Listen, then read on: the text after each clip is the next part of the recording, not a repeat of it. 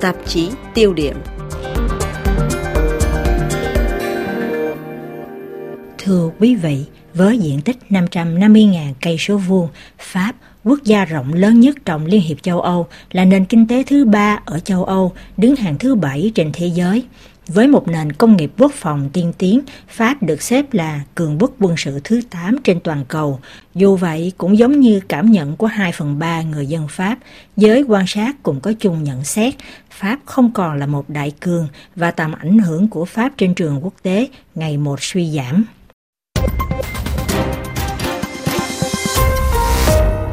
Từ những năm 2000, có một câu hỏi luôn được đặt ra, Pháp có còn là một cường quốc hay không? Câu trả lời vẫn là có, nước Pháp vẫn là một cường quốc quan trọng nhờ ít nhất vào ba lá chủ bài, đó là một ghế thành viên thường trực trong Hội đồng Bảo an Liên Hiệp Quốc, một vị trí trong câu lạc bộ các cường quốc hạt nhân và một mạng lưới ngoại giao rộng lớn được cho là đứng hàng thứ ba trên thế giới chỉ sau Mỹ và Trung Quốc. Ngoài ra, nước Pháp có thể trông cậy vào ngôn ngữ Pháp, sắp tới sẽ được hơn 300 triệu người sử dụng. Sự hiện diện đông đảo của Pháp tại nhiều định chế quốc tế, một vai trò quan trọng trong khối Liên minh quân sự Bắc Đại Tây Dương NATO và Liên hiệp châu Âu, cũng như là một hình ảnh tích cực để thu hút đầu tư và du lịch, vân vân. Tuy nhiên, những lợi thế này cũng chưa đủ để nước Pháp ngày nay được lắng nghe và trông đợi như dưới thời tướng de Gaulle, thời Tổng thống François Mitterrand hay Jacques Chirac như đánh giá từ nhà báo, tác giả Richard Verley, thông tín viên báo Thụy Sĩ Blick tại Paris trên kênh truyền hình RTS của Thụy Sĩ. Bởi vì những lá chủ bài đó của Pháp đâu phải là những điều bất di bất dịch như lưu ý của chuyên gia Frédéric Charillon, giáo sư ngành khoa học chính trị trường Đại học Clermont-Auvergne trên tạp chí Diplomacy số ra tháng 8 9 năm nay. Bản thân các định chế Liên Hiệp Quốc cũng đang bị chỉ trích là lỗi thời và ngày càng có nhiều lời kêu gọi cải tổ. Vũ khí hạt nhân thì khó sử dụng tại các nền dân chủ, Thế mạnh kinh tế của Pháp tuy vẫn nằm trong top hàng đầu nhưng đã bị nhiều nước phương Nam khác qua mặt. Ngôn ngữ Pháp dù được sử dụng rộng rãi nhưng bị rút xuống như là một thứ ngôn ngữ làm việc trong các định chế quốc tế, trong nội bộ Liên hiệp châu Âu cũng như ở một số nước Bắc Phi.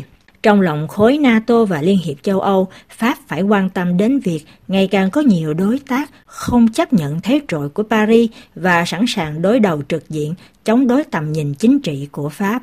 Cũng theo ông Frédéric Charillon, bất chấp các nỗ lực không ngừng từ thời tướng de Gaulle, Pháp vẫn luôn gặp khó khăn trong việc mở rộng ảnh hưởng tại nhiều vùng và được cho là những tâm điểm chiến lược tương lai như ở Nam Mỹ, Đông Nam Á, Trung Á và Nam Á vân vân nhưng có lẽ ấn tượng nhất là tại châu Phi, ở những nước thuộc địa cũ, tầm ảnh hưởng của Pháp đã bị giảm mạnh đến thê thảm.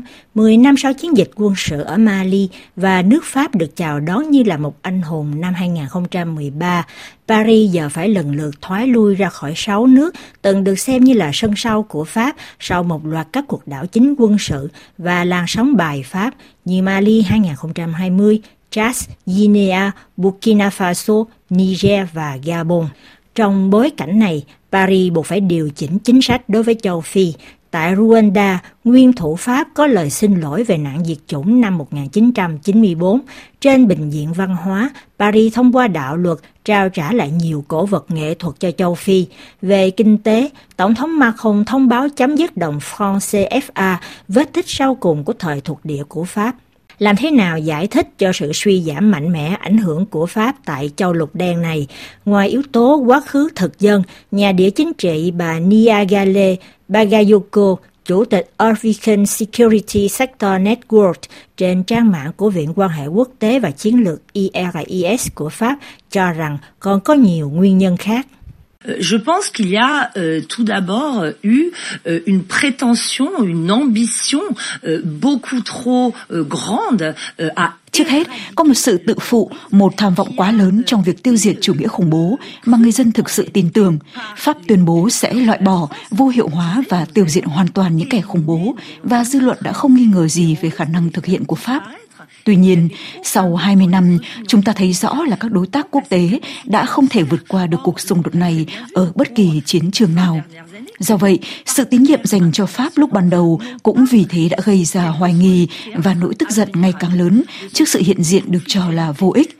Và theo công luận châu Phi, yếu tố thứ hai đi kèm theo là thái độ ngạo mạn, lối ra trưởng khinh thường của Pháp khi đối diện với các nhà lãnh đạo và công luận tại chỗ rồi cách thức xử lý khủng hoảng khi không đếm xỉa gì đến sự khác biệt trong phân tích chiến lược, nhất là với các nước trong vùng Sahel, đã giải thích phần nào thất bại của Pháp mà chúng ta thấy rõ trong thực tế bất chấp những phủ nhận. Chẳng hạn, việc Ngoại trưởng Pháp thời đó là ông Jean-Yves Le Drian phản đối Thủ tướng Mali phủ quyết mọi cuộc đàm phán với các nhóm khủng bố cho thấy các sai lầm trong việc chọn lựa các giải pháp của Paris, hay như trong cuộc xung đột giữa Bamako và phe ly khai ở miền Bắc Mali cách thức Pháp hậu thuẫn cho nhóm vũ trang Tuareg đã bị dư luận Mali coi như là một hành động phản bội.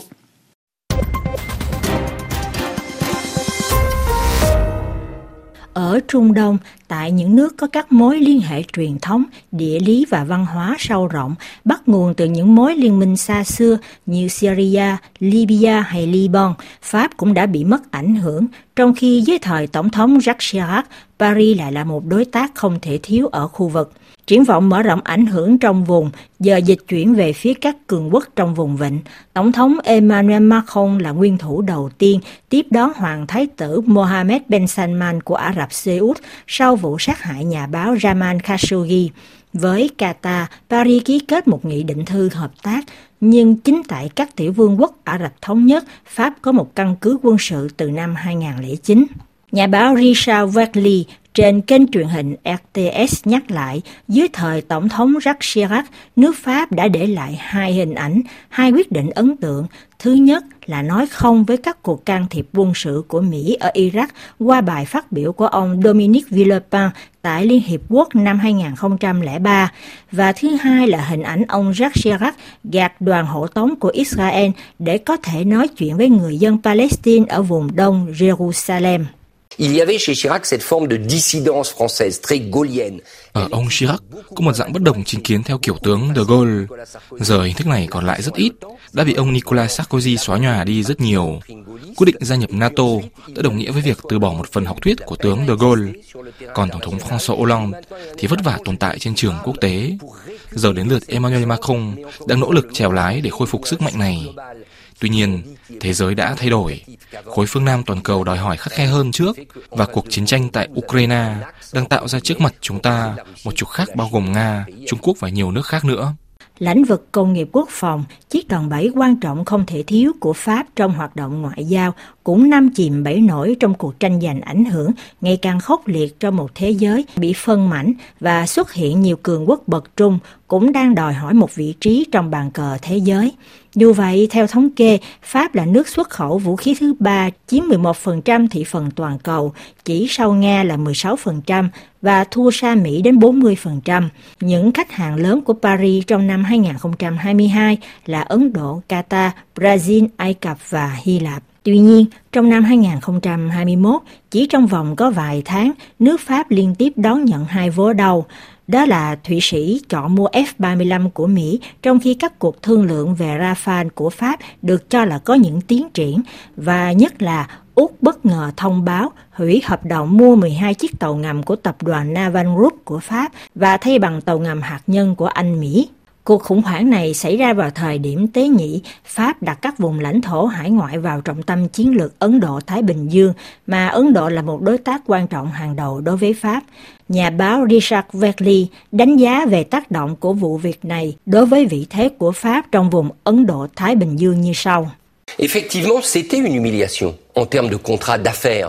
Đây là một sự sỉ nhục về mặt hợp đồng kinh doanh, quý vị đã ký cam kết bán 12 chiếc tàu ngầm. Và hơn nữa, đó là một hợp đồng rất lớn và đột nhiên không hề báo trước. Hợp đồng này bị một quốc gia là Úc từ bỏ khi cùng lúc ký một hợp đồng khác với Mỹ, đồng minh của quý vị. Vì vậy, đó là một sự sỉ nhục. Pháp hoàn toàn đúng khi bày tỏ bất bình với Joe Biden và ngay sau đó, Emmanuel Macron có chuyến thăm cấp nhà nước trên thảm đỏ ở Washington. Về mặt đánh giá chiến lược, Úc cho rằng thế phòng thủ hải quân tốt nhất trước Trung Quốc là các tàu ngầm hạt nhân của Mỹ. Việc xem xét lại chiến lược của Úc là có thể hiểu được. Tôi nghĩ người Pháp cũng hiểu điều đó. Do vậy, họ đã thương lượng mức bồi thường 500 triệu euro. Con số này không hề nhỏ. Nhưng thực sự, nó giống như một sự sỉ nhục cho thế mạnh của Pháp. Đó là một tín hiệu rất xấu. Kể từ đó, Emmanuel Macron đã cố gắng lấy lại vị thế này. Nhìn từ toàn cảnh này, giới quan sát bi quan nhận định việc Tổng thống Pháp Emmanuel Macron muốn có một nước Pháp hùng mạnh và được lắng nghe sẽ là một nhiệm vụ đầy khó khăn trong một thế giới trở nên đa cực. Để trở thành một cường quốc không chỉ có thế mạnh quân sự mà còn phải có cả các phương tiện kinh tế để thúc đẩy những chủ đề mà Pháp muốn mở rộng ảnh hưởng. Nhưng rủi thay, những công cụ kinh tế này của Pháp giờ không còn nữa, trong khi mà món nợ khổng lồ hơn 3.000 tỷ euro đang treo lơ lửng, đe dọa đến nền kinh tế, xã hội xứ sở có hình lục lăng này.